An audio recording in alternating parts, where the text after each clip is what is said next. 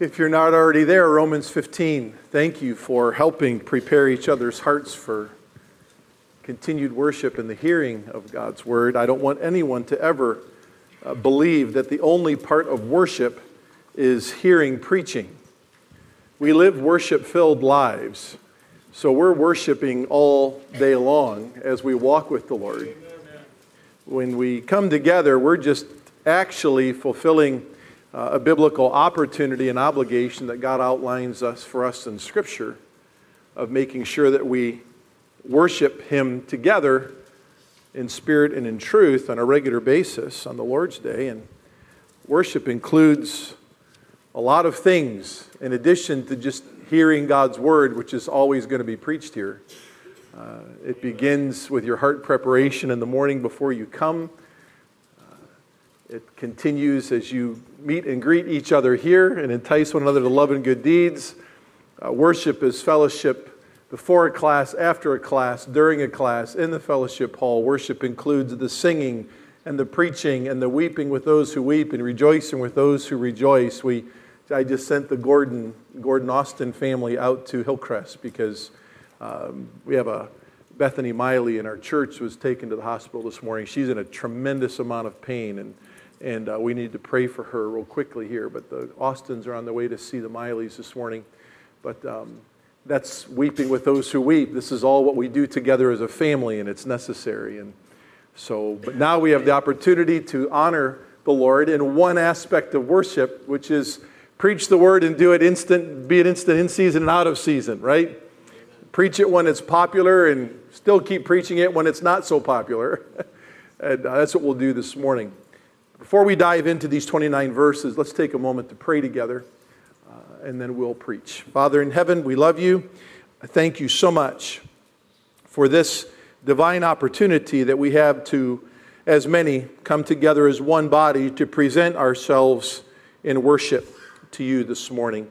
May everything that you hear and see be acceptable in your sight as our strength and our Redeemer. We are not here to please men. Lord, we know that your church is not a goods and services organization. It is an institution that you established upon your Son, the Lord Jesus Christ, to do the Great Commission and equip the saints to do the work of the ministry of the Great Commission. And so, as we look at your word this morning, uh, we need your guidance and your help. We lift up to you, Lord, Bethany this morning. Lord, to be merciful to her. And I pray, Lord, that you would strengthen Zach, her husband, as he ministers to her. And uh, I know, Lord, the, the Austins have a tremendous gift of mercy, and I pray as they minister to them that you would give them the words uh, to speak to them from Scripture and in prayer that would uniquely minister to their hurting hearts at this time. We ask, Lord, that you would raise her up quickly and even allow her to re- return home today if it would please you. In Christ's name we pray. Amen. As I often do when we look at a larger text of Scripture, I like to give you the outline ahead of time so we don't lose our way through so many verses. So, what we're going to discuss here in the first 13 verses is a precedent of gospel advancement. A precedent. And we'll discover who and how the gospel precedent is set for us here. In verses 14 to 16, I want to discuss with you preparation for gospel advancement. Preparation, a precedent, a preparation, and then finally in verses 17 to 29, the pursuit of gospel advancement. The pursuit of gospel advancement. And uh, as you know, it is not customary for me to cover so many verses in one time, but I really think that this particular portion of Scripture presents itself well to be discussed in one time together. I believe this portion of Scripture could really be preached in any missions conference around the world.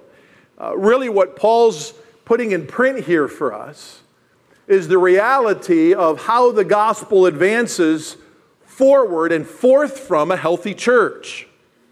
That's really what he's saying here.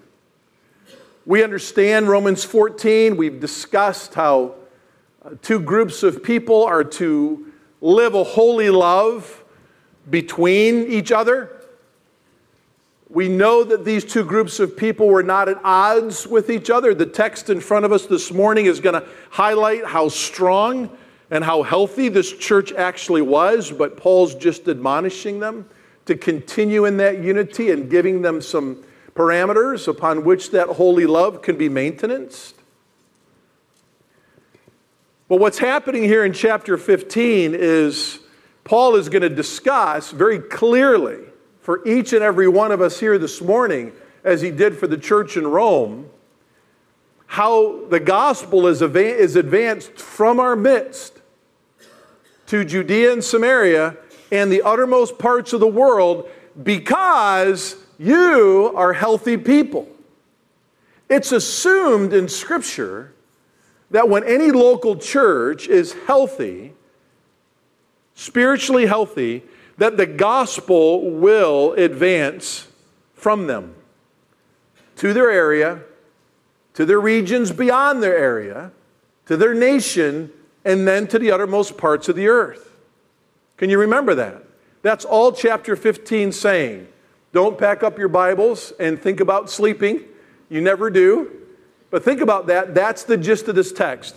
So as we go through all 29 verses, you're going to say, wow, that's a lot of material. I need to go back, and Pastor Tim may have, you know, skipped over or slid by some things here. Uh, I want to let you know go back and study this text. Be the Bereans that God's called you to be. I think that's wonderful. But understand this if you don't understand anything else, since you are a healthy church, the gospel will advance forward from you. It just will. My friends, it is. It is in our Jerusalem and in our Judea and Samaria and in the world. By 2030, for those of you who are newer to Grace Church of Mentor, we have a goal of global gospel advancement, developing among like minded churches a network for global gospel advancement by 2030. And can I tell you, that's happening. That's happening. By the end of November, we will have increased our global gospel partnerships among like minded people by 7,000 churches. That's globally. It's happening. You say we're such a small church, and we are. By industry standards, we're a medium sized church. We're not even close to large. How in the world can God get the gospel out to the world through such a small group of people? Well, he turned the world upside down with 12 ordinary men in the first century. If the God who spoke our world into existence can also be enfleshed and take five loaves and two fishes and feed 15 to 20,000 people, certainly he can take your simple gospel obedience and reach the world for Jesus Christ with five or 600 people. You say, Well, Pastor Tim, I haven't even been out of the state of Ohio since I was 15. How in the world can that happen? He just does it, and we're going to see it in this text this morning. Okay? So follow along with me, and let's discuss how the gospel advances from healthy places. I want to let you know that there was nothing in this text before us that, of any, that speaks of anything sensational or extraordinary that's going on. We know anytime there's gospel advancement, it typically comes from healthy local churches. We would say that's certainly supernatural activity, but yet it's naturally supernatural. There's nothing extraordinary going on here outside the fact that this is a disciple making group of people that's growing each other in the Word, and because they're healthy and unified, they have a heart for gospel advancement, and Paul knows that. And, and Paul is going to springboard from Rome to the western uttermost parts of the earth known at that time from Rome because they're healthy. So this is normative. That's what I'm trying to say. It's normal. It's normal. So I guess we could say, based on the authority of Scripture, okay, that it's abnormal when any size church in any culture is not realizing gospel advancement according to Acts 1:8 from her midst. Are you with me? Amen. We could say it would be abnormal, regardless of the degree of advancement. It would be abnormal then for any size church in any culture not to realize gospel advancement according to Acts 1:8 from her midst. Well, we don't know the size of the church that Paul writes to here. We know that it's not the largest church of the first century. Historians tell us that was probably Ephesus. And at her peak, she was maybe 250 to 300 people. So you're double her size. And we know what Ephesus did for the gospel advancement. Well, Paul says Rome's healthy, and he's assuming their participation in this advancement. But the precedent here in verses 1 to 13 is simple. Because he says in verse 1, now we who are strong ought to bear the weaknesses of those who are without strength and not just to please ourselves. It sounds like a repeat of what we went through in chapter 14, doesn't it? And you're going to see the same thing again happening in verses 7 and 8 this is a review of what they've been participating in unity in chapter 14, but he gives us here an example of someone who understood the nature and the progress of gospel advancement. Look with me, if you will, in verse 3. For even Christ did not please himself, but as it is written, the reproaches of those who reproached you fell on me. For whatever was written in earlier times was written for our instruction, so that through the perseverance and the encouragement of the scriptures, we might have hope. The Lord Jesus Christ and his gospel ministry on earth sets for us a perpetual example or precedent of why we want to maintenance unity so the world can be reached for the Lord Jesus Christ. In the verses that Pastor, uh, excuse me, in the verses that were read earlier, what did we find out? And again, go back and study on your own time. This gospel advancement, Christ came not to be served, but to serve and to give his life a ransom for everybody, right? Both Jew and Gentile. This was an impartial advancement. Paul mentions that here in the verse, first 13 verses. In Christ, we have a mutual responsibility to accept His, not just His life by grace, but gospel advancement by grace in an impartial way. We do so not only impartially, not playing favorites, but sacrificially. Here he quotes in the context from Psalm 69 and I believe we can look at Galatians chapter 6 and verse 2 that as we're nurturing each other and fulfilling the law of Christ, we're maintaining that health within, the gospel will go out from among us. It will go out from among us. So we continue with two common realities under Christ's precedent and one common focus. We have a complete righteousness and hope in Christ. That came to us the day we were born again. And we have the opportunity to extend ourselves in sacrifice as He did for us by bearing the reproach that the weak or even that the strong among us bring at times. Verses 5 and 6 tell us that we enjoy common fruitful productivity among us. The text says that we have the same mind with one another according to Christ Jesus. In other words, the same mind. We're thinking the same thing that Christ thinks of us when he considers us, his children, and we're thinking the same way. We are the children of Christ. So that, the text goes on to say, with one accord, you may with one voice glorify God and the Father of our Lord Jesus Christ. So we're not only thinking the same thing, we're saying the same thing. we're completely unified in the whole of our person individually to the whole of our church collectively. We're healthy and we're following even the precedent that the Lord Jesus Christ establishes and how he thinks of us and what he says about us. We are accepted in the beloved in Christ Jesus and Christ Jesus alone and his finished work on the cross of Calvary. Now, as we grow each other up in Christ's likeness, we also are thinking and saying the same thing. Verses 7 and 8, by way of review, Paul teaches us to accept one another, just as Christ also accepted us to the glory of God.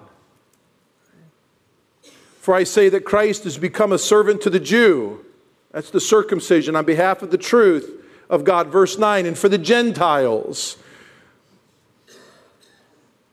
according to God's mercy. He's impartial in his approach. Verses 9 to 12 references Psalm 18, 49, and verse 9. In Deuteronomy chapter 32 and verse 43, and verse 10 of Romans 15, to remind us that clear back in the Old Testament, God had intended the Jews and Gentiles to rejoice together in the common reality of owning and growing in Christ Verse 12 quotes Isaiah chapter 11, verses 1 and 10. It reminds us that in history past that he, Christ, who is of Jewish descent, accepts both Jew and Gentile in himself and can be fairly trusted by all for salvation. I think of Galatians 3:28, there is neither Jew nor Gentile, neither slave nor free, nor is there male or female, for you are all one in Christ Jesus. So, what Christ has accomplished in Rome, because we know there's formerly religious weak people there who are now born again, and we know they're strong. So, what Christ has accomplished in Rome, he longs to accomplish in all men's hearts, in every church, in every place. Though they're strong and weak, we're all in Christ, and we can be grown in Christ mutually, collectively so that there could be a healthy environment for gospel advancement. Christ brought spiritual health to earth in himself. And when we repent from our sins and place our faith in him alone, he restores our soul. He renovates us. He regenerates us. And he sets us on a path of pursuing Christ likeness and spiritual health. Why? Why? For gospel advancement purposes. Our country, right? Your internet web browser might be packed and saturated with the opportunities to go to, you know, tens and hundreds of different conferences on Bible topics or spiritual self help opportunities. And, and, I'm, and I'm telling you, folks, I know there's a lot of good ones out there. But Rome was not involved. I, I guarantee you, if they had screens in their lives, their, their browser history would not be inclusive of going outside their local church to hundreds and hundreds of spiritual self help corrective conferences because Paul's going to tell us here just in a minute that wasn't necessary because they were healthy, because they were growing each other in Christ likeness. They had a natural, supernatural thing happening here. They understood the precedent that Christ had set in his own life, that he came to give them salvation and spiritual health so they could move forward. What does he say in verse 13? Now may the God of hope fill you with all joy and peace in believing so that you will abound in hope by the power of the Holy Spirit. Well, you probably remember back to the last word of verse 4, and this is the third time the word hope is mentioned here. Within the context, as you go back and study it in your own time, I think it's incredibly important to remember that healthy people are gospel advancement people, but they're also very hopeful people. Spiritually healthy flocks of people shepherd each other in the word, they reproduce themselves in their community, and they're pursuant of Acts 1 8 completely within their lifetime. And while they're doing so, if they're distracted by anything or anyone, it is Jesus Christ coming in the clouds. That's our distraction.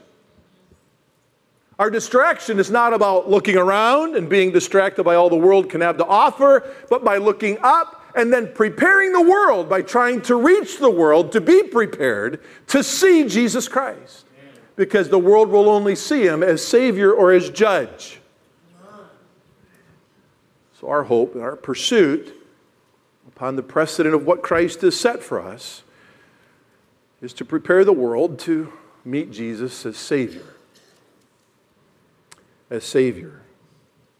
I find it interesting if you want to cross reference in the margin of your Bible next to verse 13 here, 1 Thessalonians chapters 1 through 5. This is a healthy church in Thessalonica. Each one of the five chapters finishes with a mention of the imminent return of the Lord Jesus Christ, their imminent hope. Churches that are saved, churches that are growing each other in the Word of God, churches that are saturating their Jerusalem with the gospel, and that is naturally, supernaturally advancing from there. They're hopeful people. That was Thessalonica. Look at chapter 1 of 1 Thessalonians on your own time. From you, Paul says, sounded out the word of the Lord from Thessalonica to Macedonia and to Achaia, to the point where Paul said, Every place I go in your region, I have nothing to say to anybody because you've already reached them. Healthy churches that are spiritually reproductive naturally experience gospel advancement according to Acts 1:8. This is not difficult to understand. So Paul says you're well prepared verses 14 to 16. Paul has already heard of their own spiritual self-assessment and he knows they're healthy.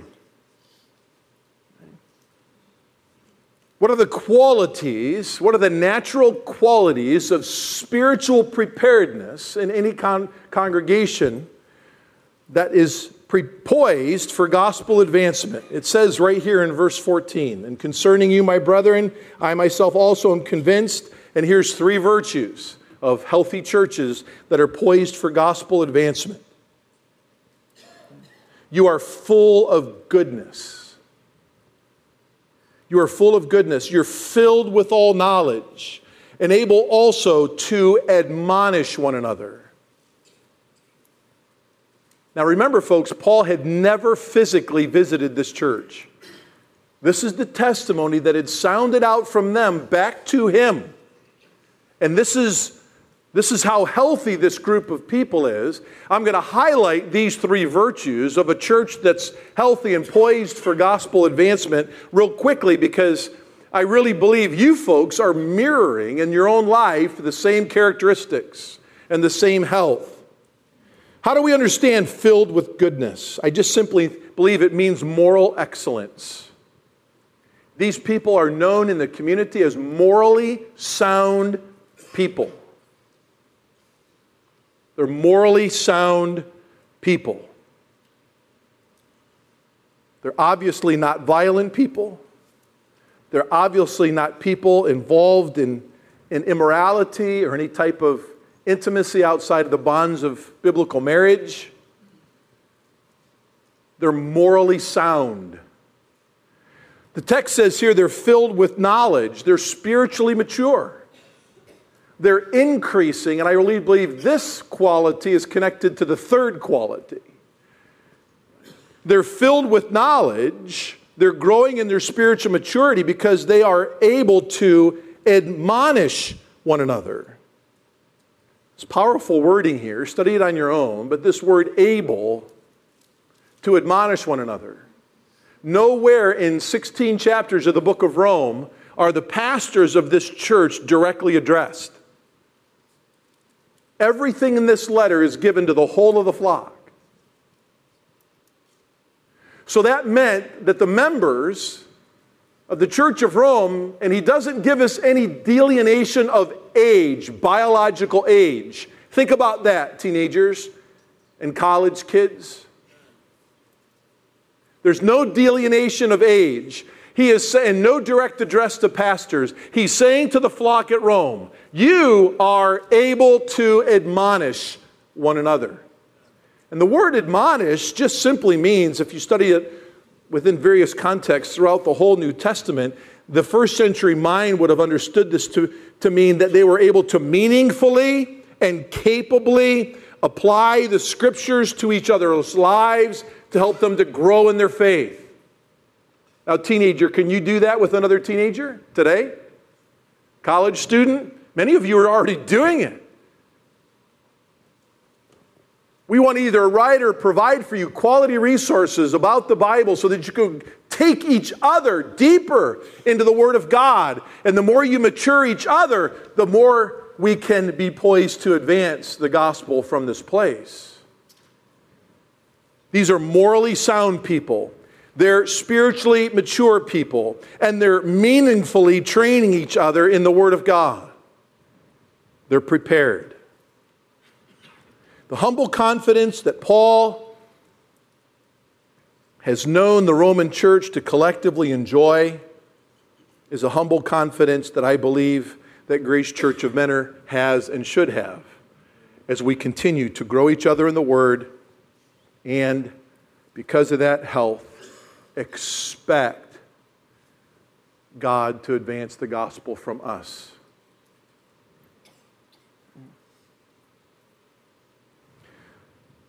Verse 15 Paul had not written them to bring a corrective. They're prepared, but to show them his confidence in their ability to assist him in gospel advancement. I've written to you very boldly, he says not to correct you, but to encourage you. You're prepared. And from you, verse 16, I want to be a minister of Christ Jesus to the Gentiles increasingly, ministering as a priest the gospel of God.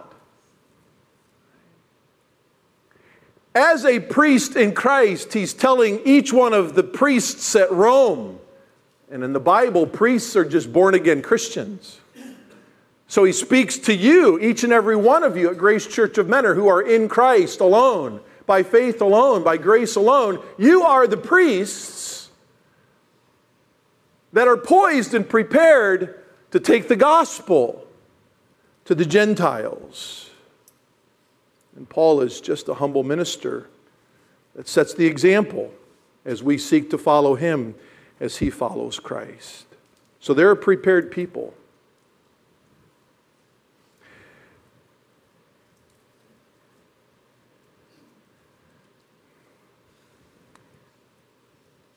When I do the disciple making seminar, uh, I use the illustration of preparing the nursery. Some of you that have taken the seminar may remember that. Uh, when you maybe had the opportunity to bring your firstborn child home from your house, you may have taken a little time to some portion of your room, your bedroom, or maybe a, a room adjacent to yours to prepare a unique spot for that little one to come home. And that may have been a very much protected spot in your home. It was protected in my home, right? We got new carpet, I got new paint, I got a new wallpaper border, we had new furniture, right? I never been slept on before baby mattress, right? The clothes were packed in the drawers, right? Everything was set up. The diaper changing table, I'm a little weird. I even like to sweep the carpet with designs in it if, it if it's designable. And, and I was the last one to step in that room. I wouldn't even let my mom go in it.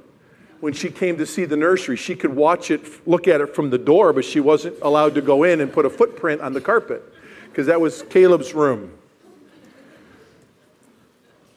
and I did. I, I tell the people, I made her cry. I couldn't believe it.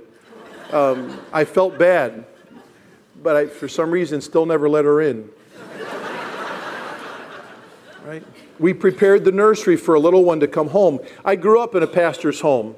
I was, the Lord mercifully saved me as a young boy. I've been in hundreds and hundreds and hundreds of churches across our land and across the world. People that preach the Word of God, they do it faithfully, all of it. and they're in plateau and they're in decline. There are many thousands of churches across our country and the world are scratching their heads when they don't itch. Why is Jesus not building his church here? Knowing that all these places preach fully the Word of God. These are good leaders and good people, but their churches are going out of existence. My friends, they're going out of existence because they didn't have a biblical health. You see, folks, it's not biblically healthy just to saturate yourself with this book and to know it well in an institutional academic way, or even just merely in a personally devotional way. You're just shy of the reason why Jesus Christ came. He did not save you to put you in an institutional learning place to be saturated with knowledge of this book, merely so you can continue to learn this book. Remember, the whole chapter is about a healthy church naturally experiences gospel advancement from her walls. You're born again to be edified and to be equipped to do the work of the ministry. Grow each other in the word, but understand that is a means unto an end. Churches that are like ours are dying across the world because they have no Great Commission purpose in their own town, because they have separated somehow in some type of unique and extraordinary way, in an underwhelming way, should I say, that they're there just to learn the word and to preach it all and to listen for the trumpet. Wait for Jesus to come back. And that's not it. We're growing each other healthy. And that's why we always say we're going deeper in the word so we can do what? Go wider in our gospel influence according to Acts 1 8. And in, apparently in Rome, there was no soul left behind in this endeavor. He never calls out one portion of this group and says, You're stuck in a ditch, let's get right, let's get moving, right? They're, they're prepared. The nursery is there. the Lord Jesus Christ would never send a newborn baby to a church that was not prepared to care for them.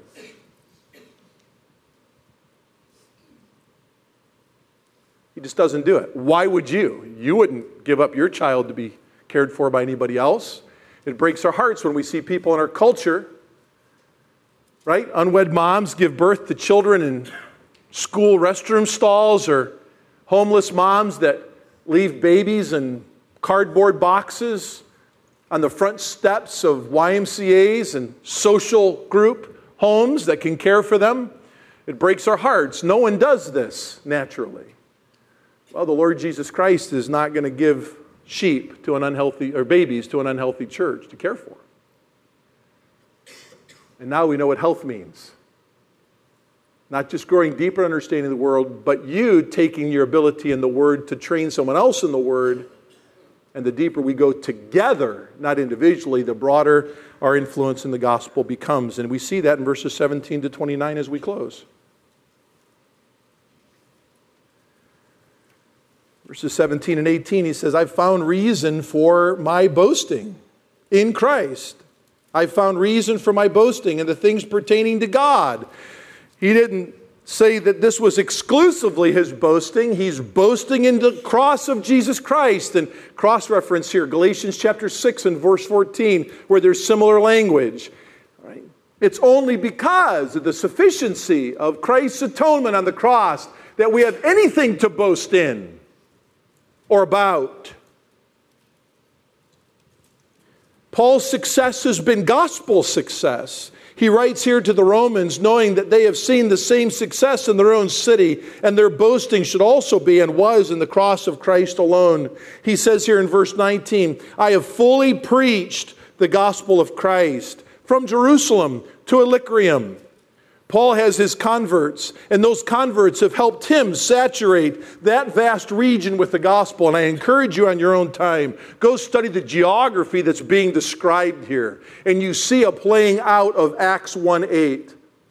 Naturally healthy people in local churches who are spiritually reproductive advance the gospel.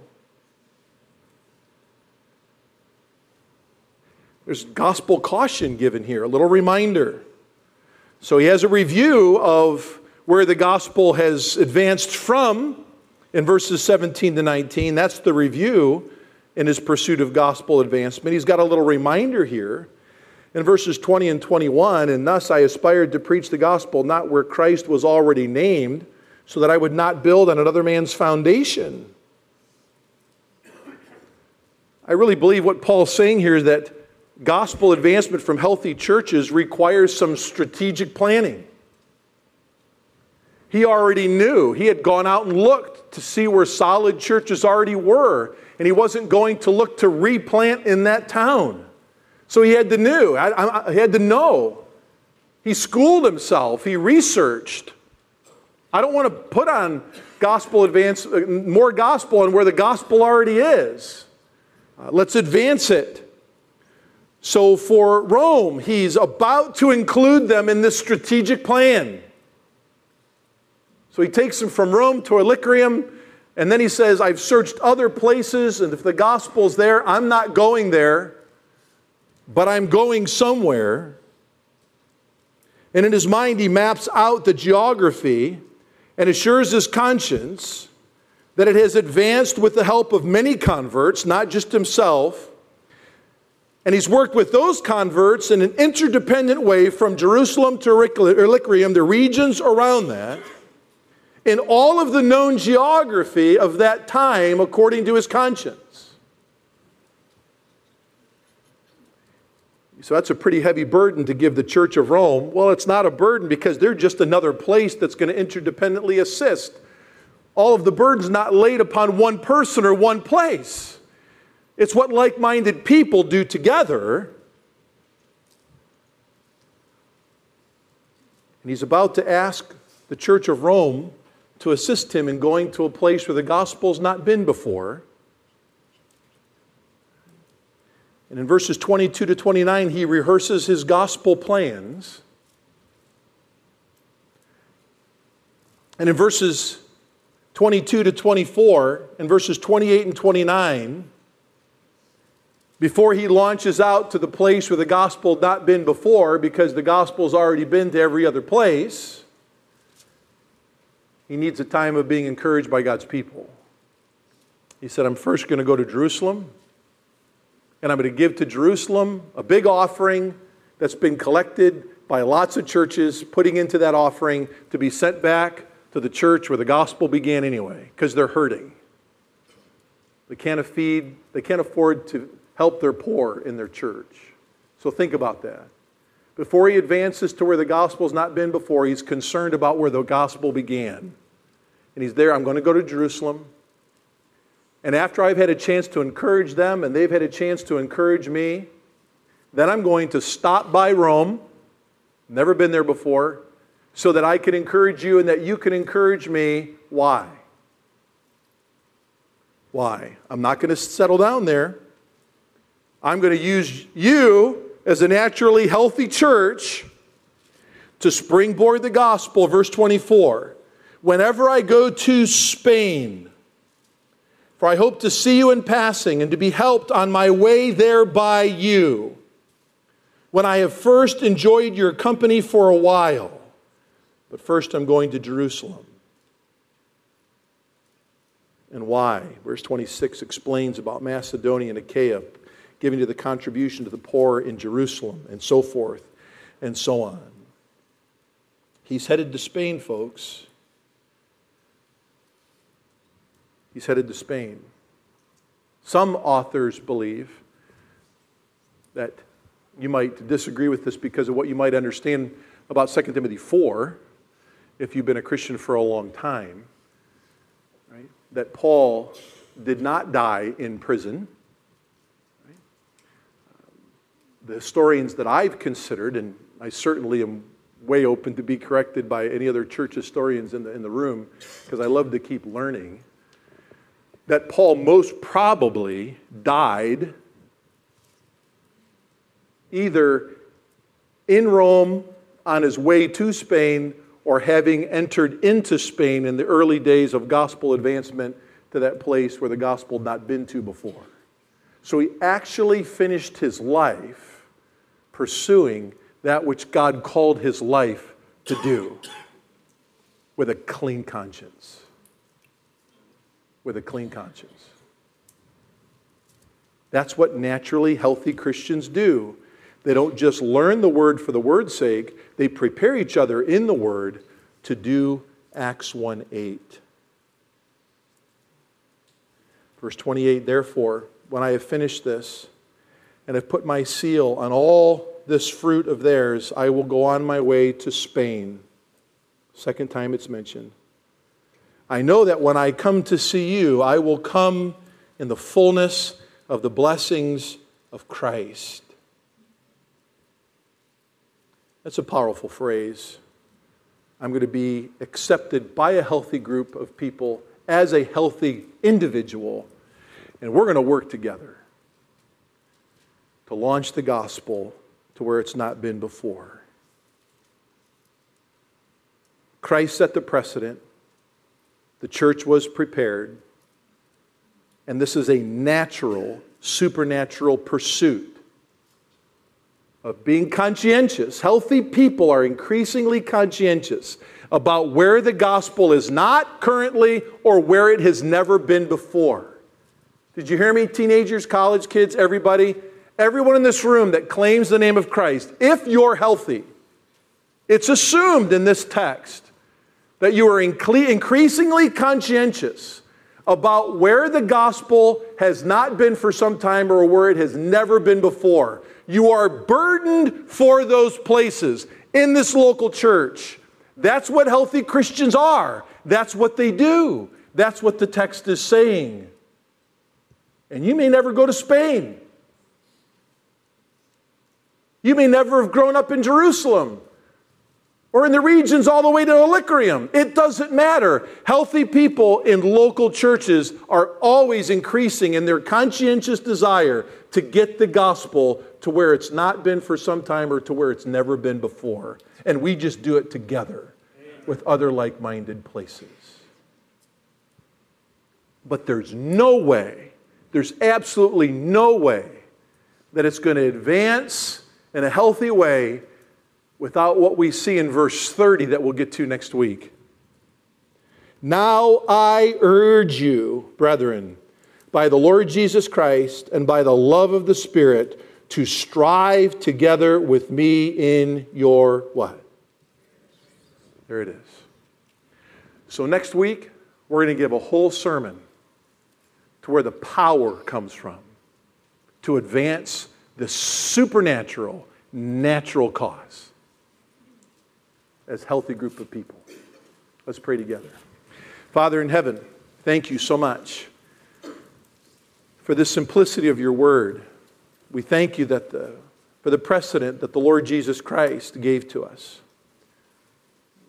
We thank you for the unity he brought us with you and then the flock with one another for the purpose of pursuing spiritual maturity in Christ likeness and the gospel advancement.